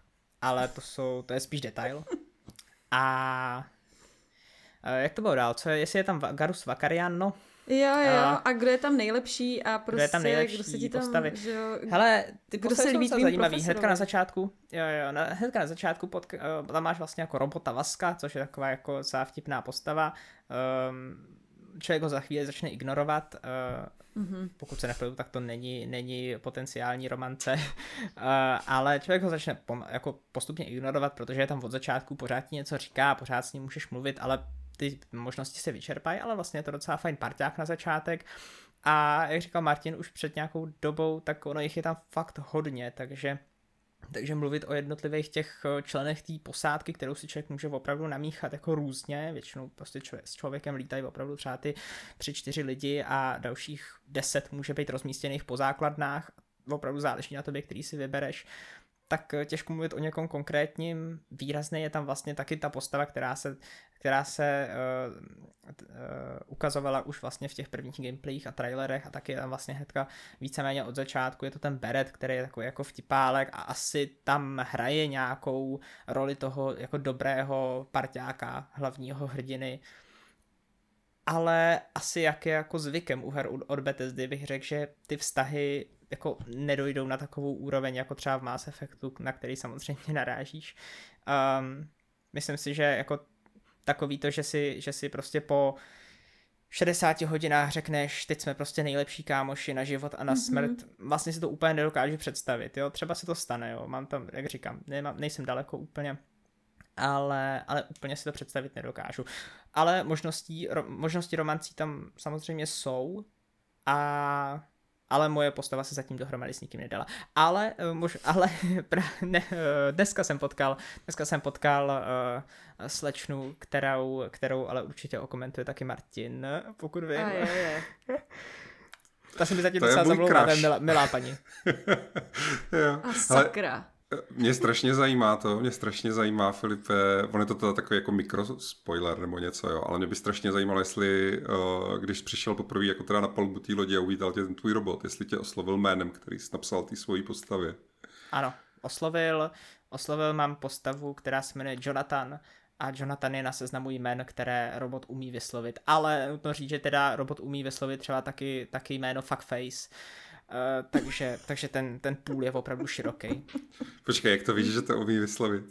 Uh, na Twitteru dával, na, dával, nebo na Xu, dával uh, profil Starfieldu nebo Bethesdy seznam těch jmen. A jo, tak to já jsem vůbec nevěděl, tak jsem se taky teda trefil, jako jo, protože jo. že to taky má jméno, který ten robot jako bez problémů vždycky mě vítá jménem, když přijdu na palubu, jo, že a já jakoby, když hraju multiplayerové hry, tak se většinou snažím si udělat jako nějaký avatar, který se co nejvíc blíží jako mýmu reálnému já, prostě být jako roleplayovat, třeba Baldur's Gate jsem se fakt jako snažil, být se mě to moc nepovedlo si vyrobit nějakýho typka mě podobného, protože jsem to hrál i jako v tom koopu. A, ale když hraju nějakou hru, která prostě je single player, a, a ještě teda, nedej bože, jako když vím, že bude strašně dlouhá, tak mám spíš tendenci si udělat nějakou pěknou slečnu. Jo, že prostě se mě jako líp kouká ve všech těch meníčkách, kde si tam na ně oblíkáte ty skafandry a uh, podobně, prostě jak se mě radši jako líp kouká prostě na nějakou pěknou jako slečnu, než, než na chlapa, který ho vidím každý den v zrcadle. Takže to, takže já jsem si udělal takovou jako sličnou slečnu, dal jsem jí jméno, taková černovláska, tak jsem jí dal jméno Eve, a přišel jsem právě na plobu té lodi a říká Captain Eve, welcome aboard. A já jsem pojel. To je docela prostě... hustý okamžik, když přijdeš a osloví tím jménem a je to, je to, je to jako klikající, člověk vybere je to jméno, který to Oni to i ti recenzenti zmiňovali, že jakoby ta hra má jako různé nedostatky, ale jedno, co se jí nemůže nechat, eh, nebo co jako nemůžeme ubrat, tak je takový to, co Bethesda právě umí, že tam fakt narve strašně moc všelijakých jako drobných jako srandiček, odkazů, nápadů, prostě jako který ti jako hrozně potěší, jo, což já teď jako nevylovím z hlavy, bych chtěl, hrozně bych chtěl teďka vylovit dalších pět příkladů, ale nespomenu si, ale vím, že se mě to jako děje, že jako to hraju a vždycky jednou za čas si řeknu, jo, tohle bylo vtipný, prostě, že tam je nějaký, já nevím, dopis nebo nějaká věc tam někde leží, jako že to je odkaz na nějaký film, nebo někdo něco řekne v nějaký debatě, co je odkaz na nějaký mím prostě a, a tak dále. tak dále. na šípem. No, jasně, no. Prostě umí to, umí to, takže jako takovýhle příjemný, jakoby, uh, jak to říct, šláčka na dortě tam prostě rozhodně jako se objevuje. A jinak teda se u tohohle tématu nezasekáme na příliš dlouho, tak uh, ta slečna, o který Filip mluví, a my jsme tady, než jsme začali nahrávat, tak jsme teda bohužel jako jsme se neudrželi a pár minut jsme jako začali něco uh, řešit. Tak jsem jako pro, pro, prozradil, že po té, co to na mě zkoušela šéfka Konstelace, což je taková ta prostě typická blondětá, myslím, že se jmenuje Sára, jestli si to dobře pamatuju, Uh, tak tam mě jako úplně neokouzila, byť jsem s ní jako... Oni většinou to udělají tak, že když vám představí důležitýho parťáka, tak vás aspoň v rámci toho hlavního příběhu s ním povinně pošlou aspoň na jednu misi. Aby to nebylo jenom o tom, že jste ho jako někde potkali v nějaké lokaci a on vám řekl, já jsem tvůj důležitý parťák, ale aby to bylo, že jste spolu něco zažili, že jste jako spolu šli na nějakou misi a pak je to na vás, jestli si ho necháte jako toho parťáka nebo jestli ho zaparkujete na nějaký tý základně nebo lodi nebo tak. Takže třeba Sára se mě jako moc nezískala, ale právě je tam potom tady ta slečna, která se jmenuje Andreja. Já si myslím, jak to přesně, oni to čtou hrozně divně, protože ona je to prostě jakoby Andrea, že jo, ale ona je nějaký nějaká... ona se píše Sia takže jako jo. těžko říct. Oni to no, ono, je to nějaký, ono to má nějaký, podle mě je to nějaký odkaz, tak je ten Volodymyr na té stanici, tak je to nějaký odkaz na nějaký jako slovanský nebo vyloženě jakoby o, prostě o, ruský jako o, původ nebo něco takového. Ale o, no, no, prostě Andřeža je taková jako první vlastně, kdo mě tam jako zaujímal, zaujmul, že jsem mi jako fakt jako řešil a byl jsem s ní už na několika misích, nejenom na jedné, takže doufám, že to jako nebere příliš vážně, že jsem ji vzal na tolik misí, jako nejsem si jistý, jak daleko jsem připraven tento vztah jako dál v něm jako pokračovat, ale rozhodně už jsem jako s ní byl na víc misích než s těma ostatníma, což samozřejmě zase pro dámy, je tam prostě pan Kovboj, který jako nechci prozradit příliš, protože on je to součástí právě jeho úvodní mise, že zjistíte, kdo on je doopravdy, co je jako zač, že on to není jenom tak nějaký kovboj. A toho teda dabuje vlastně, já zase jo, já se omlouvám, prostě nahráváme to večera, hlava už mi tak neslouží, ale nahrává, uh, namluvil ho prostě ten, kdo nadoboval Adama Jensena, jak se jmenoval hlavní hrdina Deus Ex, těch nových. Takový ten hlas prostě I didn't ask for this. Jo, prostě, tak tady tenhle ten jako chraplající kovboj, tak vlastně tam chodí s váma a je strašně cool a dovedu si představit, že pro někoho to třeba bude nejlepší parťák. Jako těch parťáků to působí už teď, že jich tam bude jako fakt hodně, že to nebude prostě, já nevím, jak ve Skyrimu to myslím z začátku bylo, že jste mohli snad tři nebo něco, tak tady já fakt už jsem jich jako potkal asi deset.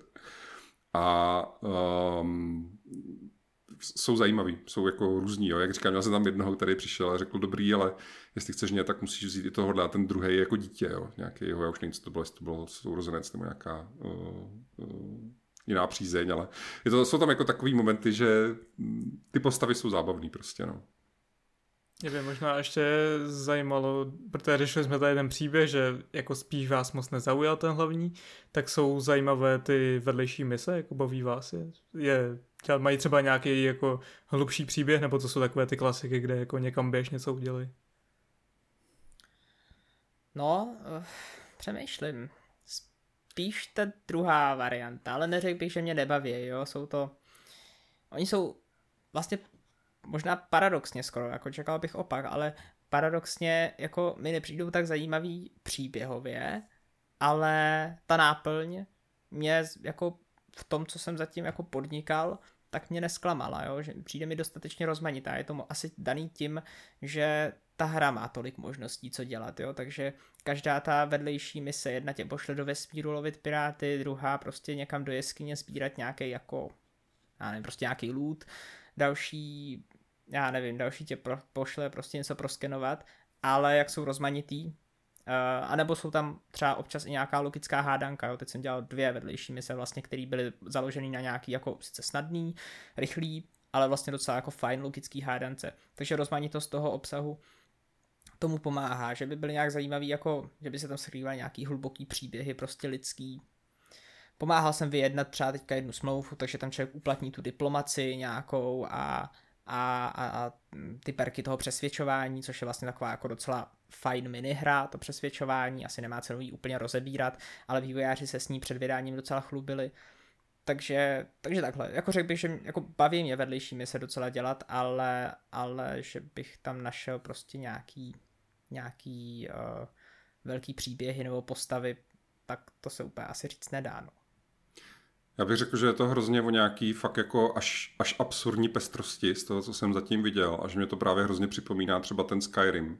V tom smyslu, že nikdy nevíte, že ty, že ty vedlejší příběhy, co tam jsou, tak vlastně jsou fakt jako strašně jako rozlišný tím právě jako o co v nich jde, jak moc jsou vážný, jak moc jsou třeba dlouhý nebo krátký prostě a tak dále. Jsou fakt jako v jedné chvíli řešíte prostě přepadení banky a nějaký vyjednávání prostě s únoscema, jo. V druhé chvíli samozřejmě teda řešíte nějaký tam prostě piráty a, a kontraband, jo. Další chvíli tam Eh, s barmankou určitě, proč se nedaří jejímu baru, prostě jako je to takový jako strašně, jako ten, dělá to hrozně takový ten právě dojem toho jako živoucího světa, kde všichni lidi, co tam chodí, tak mají nějaký prostě starosti a nějaký záměry a nějaký jako agendy a vy se to jako můžete skoro jako v libovolných momentech všelijak jako zanořovat a vynořovat a někdy je to tak, že právě to je to, že vás třeba ta vedlejší věc vás strhne jako na docela dlouhou dobu úplně bokem, kde řešíte nějakou záležitost, která se ukáže být mnohem třeba složitější nebo hlubší nebo zajímavější nebo delší, prostě než, než jste si mysleli. Že si myslím, že to bude takový hodně o tomhle, že a já nevím, o Skyrimu se třeba hodně mluví o tom, že jedna z nejlepších věcí v celé hře je vlastně ta questlinka, kde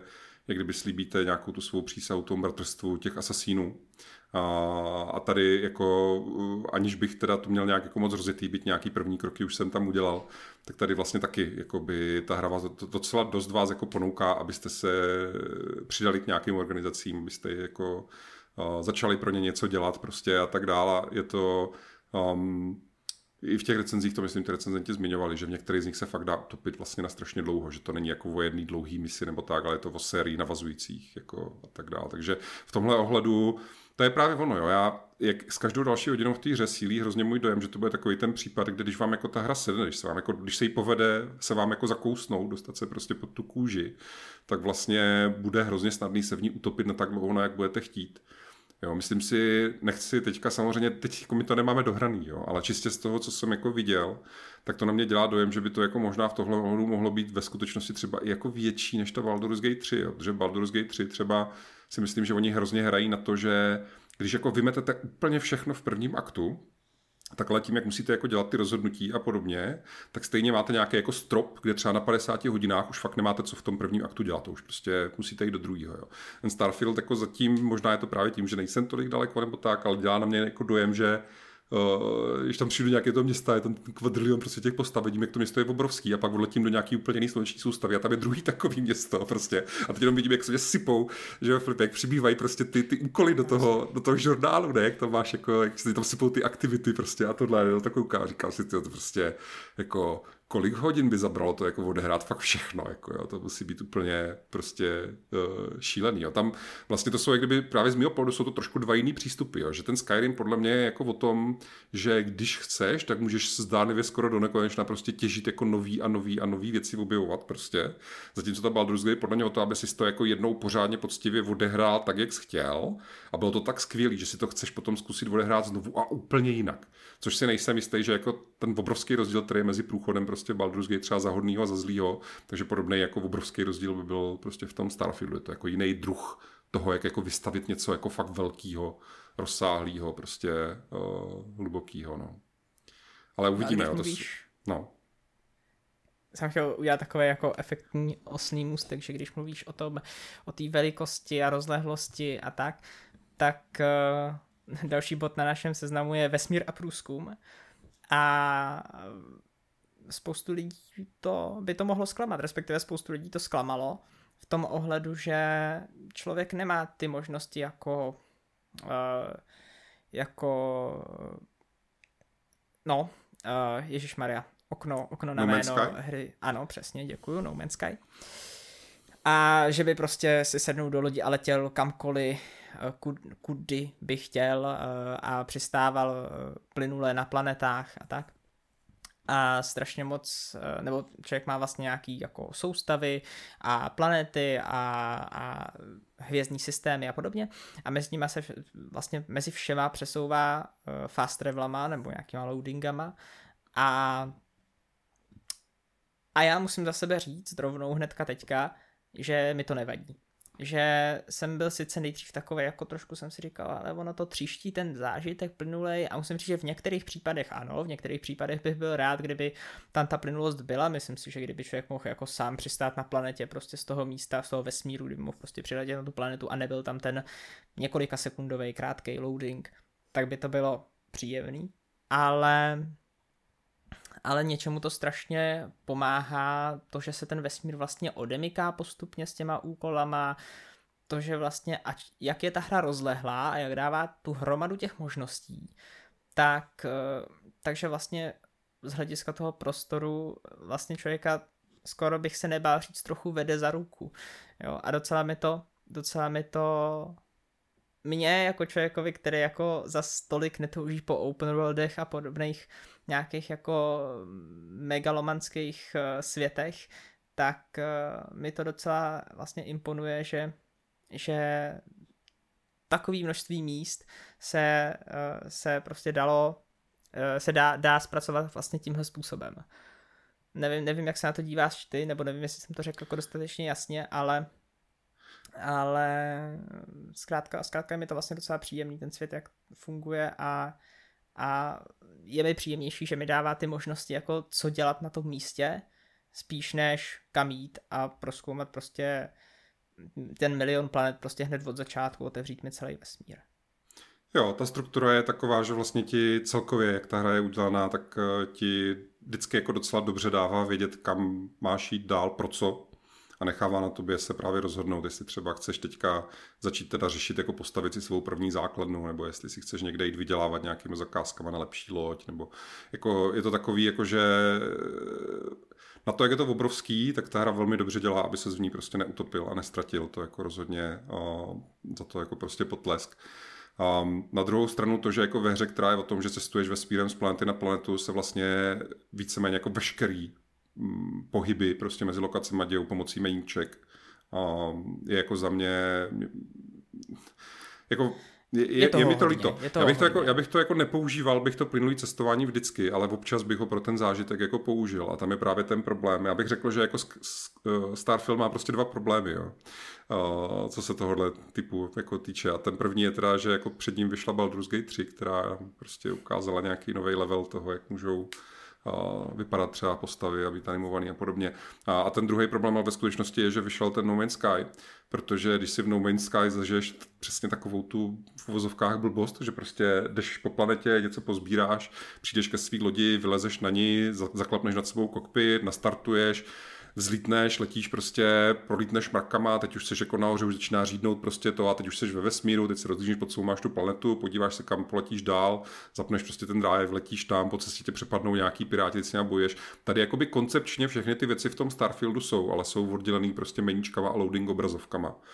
A oni jako sami o sobě jsou jako udělaný dobře. Mě třeba víc sedne tady tenhle ten, jak jsme se bavili, ten jako špinavý rádoby realistický styl Starfieldu, než ten super pestrobarevný duhový styl jako No Man's Sky, ale z hlediska toho, jak jsem se cítil jako nějaký jako pilot vesmírné lodi a cestovatel No Man's Sky versus jak se cítím jako nějaký pilot vesmírné lodi a cestovatel ve Starfieldu, který se fakt přepíná prostě mezi meníčkama, tak je to krok zpátky. Ono to jako není špatný, jo. zase my se bavíme o jako hrozně velkých prostě hrách, kde to, že jako na tom něco kritizuješ nebo že se ti něco nelíbí, to neznamená, že ta hra je špatná. Ona je jako skvělá, jo. ale uh, jsou tam právě ty jako drobnosti, které člověka třeba zamrzají právě v tom, jak skvělý je ten zbytek. Ale ať to rovnou překlopíme do něčeho, co třeba já jsem jako extrémně nadšený, a tak já jsem extrémně nadšený z akce prostě ze střelby, z boje uh, ve Starfieldu. To, to jsem fakt jako... to rovnou jsem, říct. Tak, tak povídej, povídej. Ne, ne, ne, klidně začni, klidně začni. Jo, no já ne, nechci se příliš zapovídat, ale důležité je, že oni to jako slibovali, že říkali, že tam bude nějaký posun a podobně, ale já jsem v duchu jsem si říkal, no jasně, tak to slibovali mezi prostě Falloutem 3 a 4 a je to takový jakože jakože použitelný, ale že by to mělo něco jako z té zábavy. Protože jeden z důvodů, proč ty opravdu úspěšný, velký, drahý střílečky jsou tak jako úspěšný a oblíbený, tak je, že ona je fakt obrovská věda, obrovská alchymie, udělat jako dobře gunplay, udělat dobře jako akci. To je souhra strašně moc věcí a není to jenom o tom, já nevím, že ta zbraň hezky vypadá a že je silná a že na ten zásah dobře reagují ty protivníci a že to dobře zní. Prostě to je jako strašná spousta prostě věcí, která se musí jako sejít, aby člověk jako z toho, z té střelby a z té akce měl jako fakt jako dobrý zážitek. A u toho Starfieldu se to podle mě jako hrozně moc povedlo, mě to strašně baví. Jako, nebo takhle, není to, není to jako úplně třeba level jako Destiny nebo Call of Duty, ale je to jako dramaticky prostě blíž než ty třeba starší hry od Bethesdy, který vůbec bych s tím ani jako ne, nemá cenu jako zkoušet nějak porovnat, tak tady už si troufnu říct, že se to tomu fakt blíží, že jako fakt prostě je to svižný, co tam k tomu ty blbý jako příjemný vibrace, prostě skvěle to práská ty zbraně, ty nepřátelé to jako krásně kosí, prostě, jo, že mají na to ty správné, protože z té zbraně, aby měl dobrý pocit, tak ona musí mít ten silný účinek na ty protivníky a to tady prostě jako je a, a tak dále. Takže jako celkově design zbraní, jejich funkčnost, jejich zpracování, prostě jejich ovládání, jako citlivost, prostě všechny tady tyhle ty věci okolo, co jdou do té gunplay, tak vlastně mě hrozně baví a je to možná momentálně můj nejoblíbenější část celý gameplay toho Starfieldu, že jako vždycky se hrozně těším, až se někdo dostanu, kde bude někdo, s kým si to budu muset vyříkat prostě střelbou.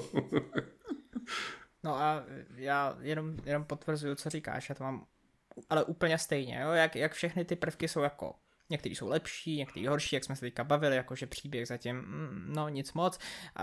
Do toho grafika prostě má dobrý, špatné části, nebo momenty, do toho prostě svět má výhody, nevýhody, tak jak je to všechno takový jako zatím na vážkách a myslím, že se ukáže, ukáže teprve, jestli jestli prostě některé ty prvky obstály nebo neobstály, nebo jak u koho samozřejmě, tak, tak myslím si, že v tuhle chvíli gunplay nebo obecně akci můžeme jako označit za velmi povedenou a jako očkrtnutou Bethesdě, že akce se povedla a naprosto souzním s tím, že akce je ta nejoblíbenější část moje v té hře. A nevěřil bych, že tohle u hry od Bethesdy řeknu, ale je to tak a vlastně se opravdu těším vždycky, když mi to hodí do té mise s tou puškou v ruce. Užívám si ty jednotlivé zbraně, jak se stří, uh, střídat si je, mám prostě mám na tom, na tom rychlém výběru namačkaný prostě šest zbraní, tři pistole, tři nějaký pušky, Eh, do toho ještě jednu brokovnici a a je to fakt výborný. No, jenom bych opakoval to, co říkáš ty, opravdu jako velmi, velmi povedený a uh, pokud jim s tím pomáhal i software, uh, co jsem, co, co vím, tak uh, je to znát. Já jsem chytl včera nějaký granátomet a nedošlo mě, že je to granátomet. On to vypadalo tak trošku jako že retrofuturu, prostě divně. Jak jsem říkal, brokovnice, super, tak jsem si to nasadil do toho slotu, jakože to má lepší statistiky než ta moje stará brokovnice, trošku podezřelý proti ní, teda ta demiče tak. A pak se naběhl do nějaký přestřelky, začal se střílet a prostě celá ta začala vybuchovat. Ne? Tak co se děje, nebo že jako všechno vybuchuje, prostě to je cool. Ale proč? Prostě než mě fakt jako došlo po nějakých jako pěti minutách jako akce, že teda mám v rukách jako granátometr, ještě navíc snad zápalný nebo něco, že to fakt jako to začalo dělat strašnou paseku. A to je přesně, tohle je přesně to, co právě tě drží pak jako u takových těch her, které ale jsou jako primárně o tom, což je třeba ta Destiny. Destiny je primárně o tom, že jako děláš ty aktivity, aby si s vodem čela vylepšil prostě lepší zbraně, abys mohl střílet další jako drsnější příšery. A tady vlastně v tom Starfieldu je to jako jedna z těch složek, ale fakt jako strašně mm, na to, co to je jako za žánr hry a podobně, tak jako nečekaně dobře vymakaná. A myslím si, že možná je to trošku jako že to je jako chytrý, že to je přesně takový to, jako jeden, podle mě třeba jeden z důvodů, jako proč Skyrim je tak strašný roky, tak strašně úspěšný ve všech těch reedicích a podobně, tak je, že on je i po téhle stránce nějaký ty jako rizí hratelnosti, jdeš tím světem a občas musíš někoho prostě zastřelit nebo usekat nebo tak, tak je to takový jako intuitivní a máš z toho docela dobrý pocit, ale tohle teda ještě jako o level výš, že takový ty jako běžní hráči, kterým moc nezajímá ten příběh, nebudou si stavět lodě, nebudou si stavět prostě základny, to si můžeš všechny ty věci můžeš nějak jako jednoduše obejít tím, že si to nějak třeba koupíš nebo prostě něco takového v té hře. A, ale co budou dělat, budou, že budou hledat prostě ty akce, vždycky tam přijdou a všechny postřílej a to jako bude fungovat a budou nacházet nový prostě cool zbraně, které jsou ještě jako zajímavější a tak a to jako jsem, jsem překvapený. Jako, oni to slibovali, že to bude lepší a já jsem tomu jako do nějaký míry jsem říkal, že to jako nějak se posunul, ale čekal jsem takovýhle posun. Ty střelecí pasáže jsou prostě úplně super. A je jich dost. Očividně si to uvědomují, že v tom jsou silní a, a ty prostě hlavní mise konec konců i ty vedlejší mise většinou s tou střelbou jako počítají. No. No, tam, je, tam je potom takový to, že právě jak jsi mluvil o tom, že tam je ta uh, minihra toho přesvědčování, což samozřejmě ta hra jako často ti dává možnost nějakýma dialogama vyřešit nějakou situaci, jak by to tady v takovým RPGčku mělo být. Tak tam je kouzelný, že nejenom, že to můžeš používat ty, že přijdeš na nějaký prostě tam borce, který ti jenom chtějí něco říct, jako že tak, to já teď tě zabijem a ty jim řekneš, jo, ale co kdybychom si o tom popovídat, ty se začnete povídat prostě. Uh, tak nejlepší je, a to, to, mě hrozně pobavilo, to mě fakt strašně se mě to líbilo, že to tam dělají i ty ostatní postavy. Takže ty máš třeba někoho v té partě nebo něco, jdeš do nějaký místa, kde prostě jsou nějaký jako očividný, nějaký fakt jako prostě vesmírný piráti, nějaká fakt jako frakce, která vyloženě jako vás chce jako zabít nebo něco. A než se ta akce rozjede, tak ten tvůj parťák prostě na ně začne něco jako vybalovat, nějaký strašný keci a tam má prostě tam, tam, že jo, tam byla jedna, nebo možná říkat konkrétně, ale tam přesně jeden takový moment, kdy prostě jsme si mysleli, že jdeme přes střelky a pak jsme si sedli a pokecali jsme si vlastně docela jako, se to jako zvrhlo. No, jo, jako jo, jo, jo. jo. Sandwich je samozřejmě takový velký memíčko Starfieldový, že uh, říkala, myslím, kdo to byl, nějaká ta slečna nebo paní vývojářka z Bethesdy, že se baví v té hře tím, že všem bere ty sandviči, které tam všude jsou na těch talířích a tak. Mm, mm. Doufám, že to děláte si... taky. jako jo, ono to je myslím plus moment... pět health. Myslel si moment z hlavní mise s tím, s tím povídáním? Jo, jo, jo, tam je ten... Jo, tak myslím si, že jo, asi vím, co myslíš, ale já jsem začal hnedka střílet, takže... Aha, no tak ale to možná udělal obrovskou chybu, protože já jsem fakt, já jsem přišel do té místnosti a když jsem viděl, že on je tam oblbuje, že jim tam prostě jako povídá no, oni, ty věci. Jo, jo, asi, tak, jo, tak musíme stejný jo. moment a on, tak, mi to pak, on mi to pak říkal, jako hele, nemusel si... Nemusel si všechny zabít. Vlastně to byl, ten pirát byl vlastně docela fajn Profesor. Tak to je takový ten profesor, to je ten učitel angličtiny Tom Hanks ze Zachraňte vojna Ryana, že jo, jak oni eh, tam jdou mm-hmm. na tu mhm. šílenou misi, prostě nejnáročnější vojenskou misi, tam jako za nepřátelskou linií a pak se ho zeptají, co děláš za práci v běžném životě. Já jsem byl učitel angličtiny. Mě to, mě to připomíná ještě jedno video, co jsem viděl eh, ze Starfieldu na Twitteru teďka. Vlastně taky je to mm, jedna z prvních hlavních misí, pokud se nepletu, a kdy člověk vlastně vyleze z nějaký základny na nějakou střechu a tam jsou piráti, se kterými má člověk jako asi zřejmě bojovat a ten hráč, který nahrál to video, tak eh, otevřel ty dveře a hnedka hodil granát a v tu chvíli se spustil dialog, že jo, ty postavy si chtěli povídat. Pirát si chtěl povídat, ještě začal mluvit německy a, a říká, ahoj, tak co tady máme? A v tu chvíli samozřejmě všichni vybouchli s tím granátem, prostě ještě, v té jako cut scéně nebo jako v tom záběru záběru na něj. Tak jo, to mimochodem tam je strašně... to vzniká, to je fajn. Ano, tam je strašně důležitý ten efekt, to už jsem si, to už se mě moc krát zvrhlo. Tam je strašně důležitý ten, ten efekt, že když nějaká postava něco říká a je, na, ta kamera si jako jí zalokuje a ukáže ten její obličej, jak něco říká, tak pokud se něco děje v tom herním světě v té chvíli kolem vás prostě, tak to tam jako bude v tom záběru. Jo, takže mě už se moc krát stalo, že to jako se přesně dělo něco jako v tomhle duchu a do toho byl ten záběr na ten obličej někoho, jak jako něco vykládá kolem něj, prostě se děli úplně jako šílené věci je to, já nevím, no, to je vlastně jako do značný fakt připadne, že to je jako takový to dědictví, ten šarm, jako to ono konec konců, jestli se nepletu, tak ty Bethesda hry furt jako dokola běží na nějakým jednom engineu. Což teď ne, nemyslím ani tak kvůli grafice, ale spíš jak vlastně fungují právě ty systémy, jo, jako jak se jako frizují ty jednotlivé věci, jak jako co běží jako na pozadí, když právě třeba s někým mluvíte a tak dál, tak to jako fakt tam vznikají tady tyhle ty situace, no.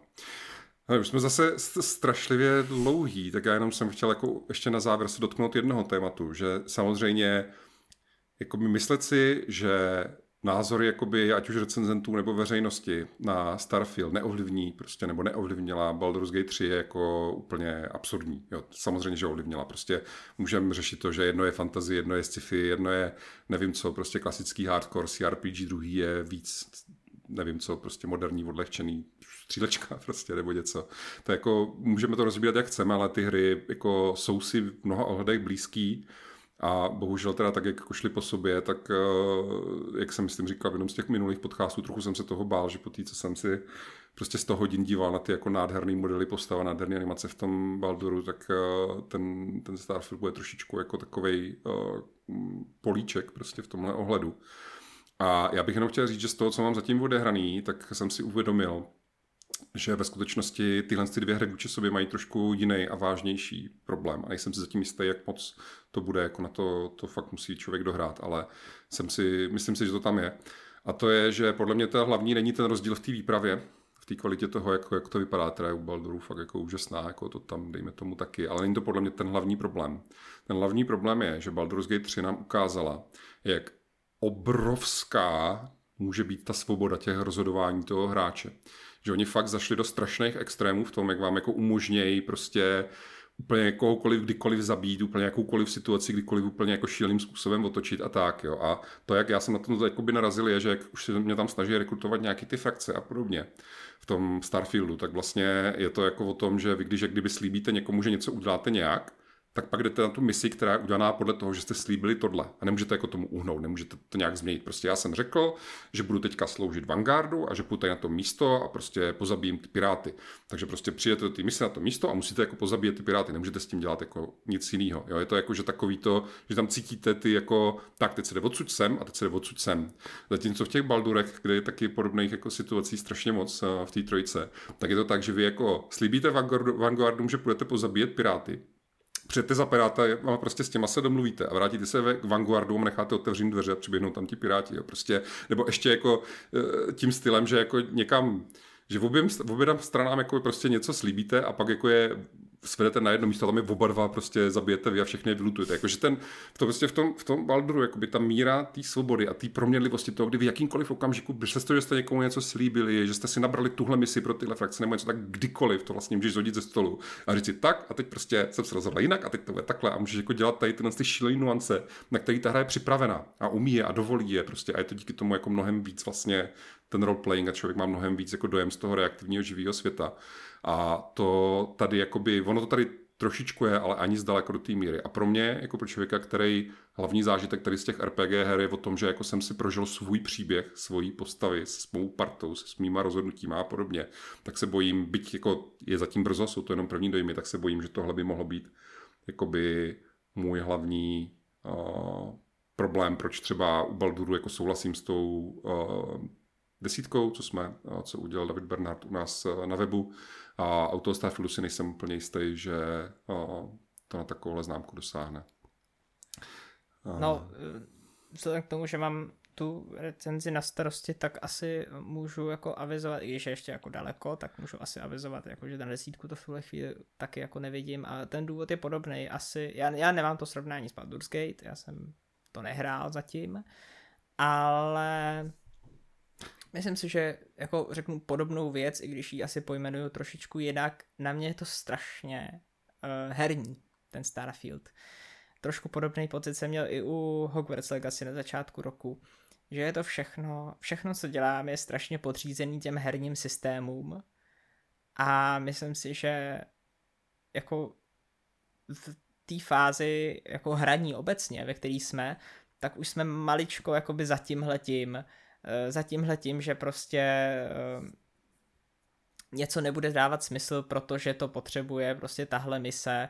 Eh, teď nemám žádný konkrétní příklad, rád bych to, rád bych to nějakým způsobem jako skonkretizoval, jo, ale, ale fakt mi přijde jako, že když ti někdo zadává misi, tak je naprosto jasný, že teď jdu a tady si zadám, tady si prostě vezmu misi, ta mise se napíše do deníčku a potom se v tom deníčku prostě odškrtne. Jasně, je to nějaký zavedený princip her, ale, ale je to jako do jisté míry nepřirozený a, a je to ta věc, kterou vlastně je, u her od Bethesdy obecně, ale tak už je to nějaká doba, co uh, takováhle velká hra od Bethesdy vyšla, tak uh, tak u Starfieldu uh, cítím a už bych ji úplně cítit nechtěl a myslím si, že ten Baldur's Gate zřejmě je přesně ta hra, která tuhle přirozenost, kterou vlastně asi už očekáváme v roce 2023 má.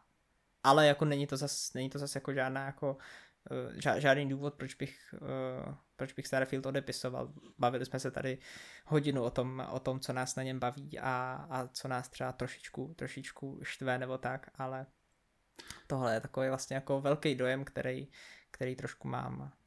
Já myslím, že oba začínáme mít problém se od něho odtrhnout, že jo? Jako já to jako cítím jako tom rela- relativně jakoby vlažným úvodu, jak prostě začínám být jako uh, zaháčkovaný různýma věcma.